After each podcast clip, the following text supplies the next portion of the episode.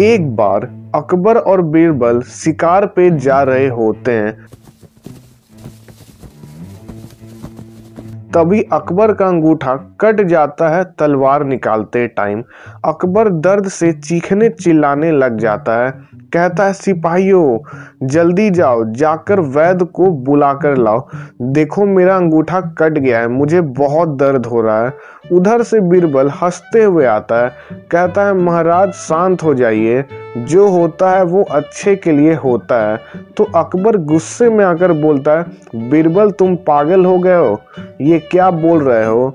मैं तुम्हें अपना सबसे अच्छा मंत्री समझता था और तुम ये कैसी बातें कर रहे हो। फिर अकबर गुस्से में अपने सिपाहियों को हुक्म देता है, सिपाहियों, इस बीरबल को ले जाकर उल्टा लटका दो पूरे रात के लिए और इसको कोरे मारते रहना और सुबह में इसे फांसी दे देना।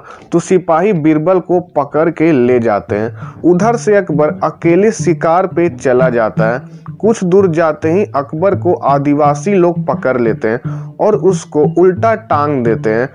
और आदिवासी लोग वहाँ पे आग जलाकर नाच रहे होते हैं और जश्न मना रहे होते हैं।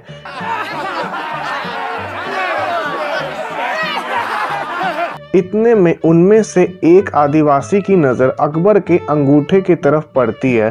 तभी वो कहता है, ये तो अशुद्ध है। इसकी तो उंगली कटी हुई है। इसकी हम लोग बलि नहीं चढ़ा सकते। इसे अभी छोड़ दो। और फिर वो लोग अकबर को छोड़ देते हैं। अब अकबर बहुत निराश और रो रहा होता है। सुबह का टाइम हो जाता है। अकबर को लगता है अब तक तो बीरबल को फांसी भी दे दिया हो गया होगा। तभी वो दौड़ता है चीखते हुए, चिल्लाते हुए। बीरबल बीरबल, भागता हुआ आता आके देखता है कि बीरबल को फांसी लगने ही वाली है। तभी अकबर बोलता है, रुक जाओ। और अकबर जाके बीरबल के पैर पकड़ लेता है। कहता, बीरबल, मुझे माफ़ कर दो।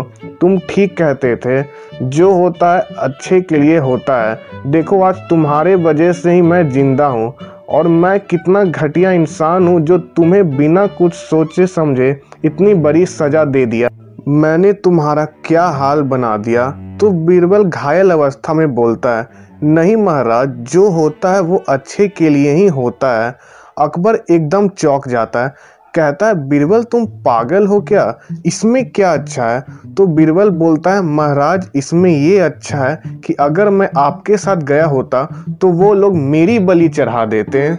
तो दोस्तों, इस कहानी से हमें ये सीख मिलता है कि हमारे साथ जो भी होता है, वो अच्छे के लिए होता है। अगर आपके साथ कुछ बुरा भी हुआ हो तो वो भी कहीं ना कहीं आपके अच्छे के लिए ही होता है। बस आपको अपनी नज़रिया बदलनी है बीरबल की तरह। और खुद को बेहतर बनाने के लिए और ऐसे ही सेल्फ इम्प्रूवमेंट पॉडकास्ट के लिए मुझे फॉलो कर लेना।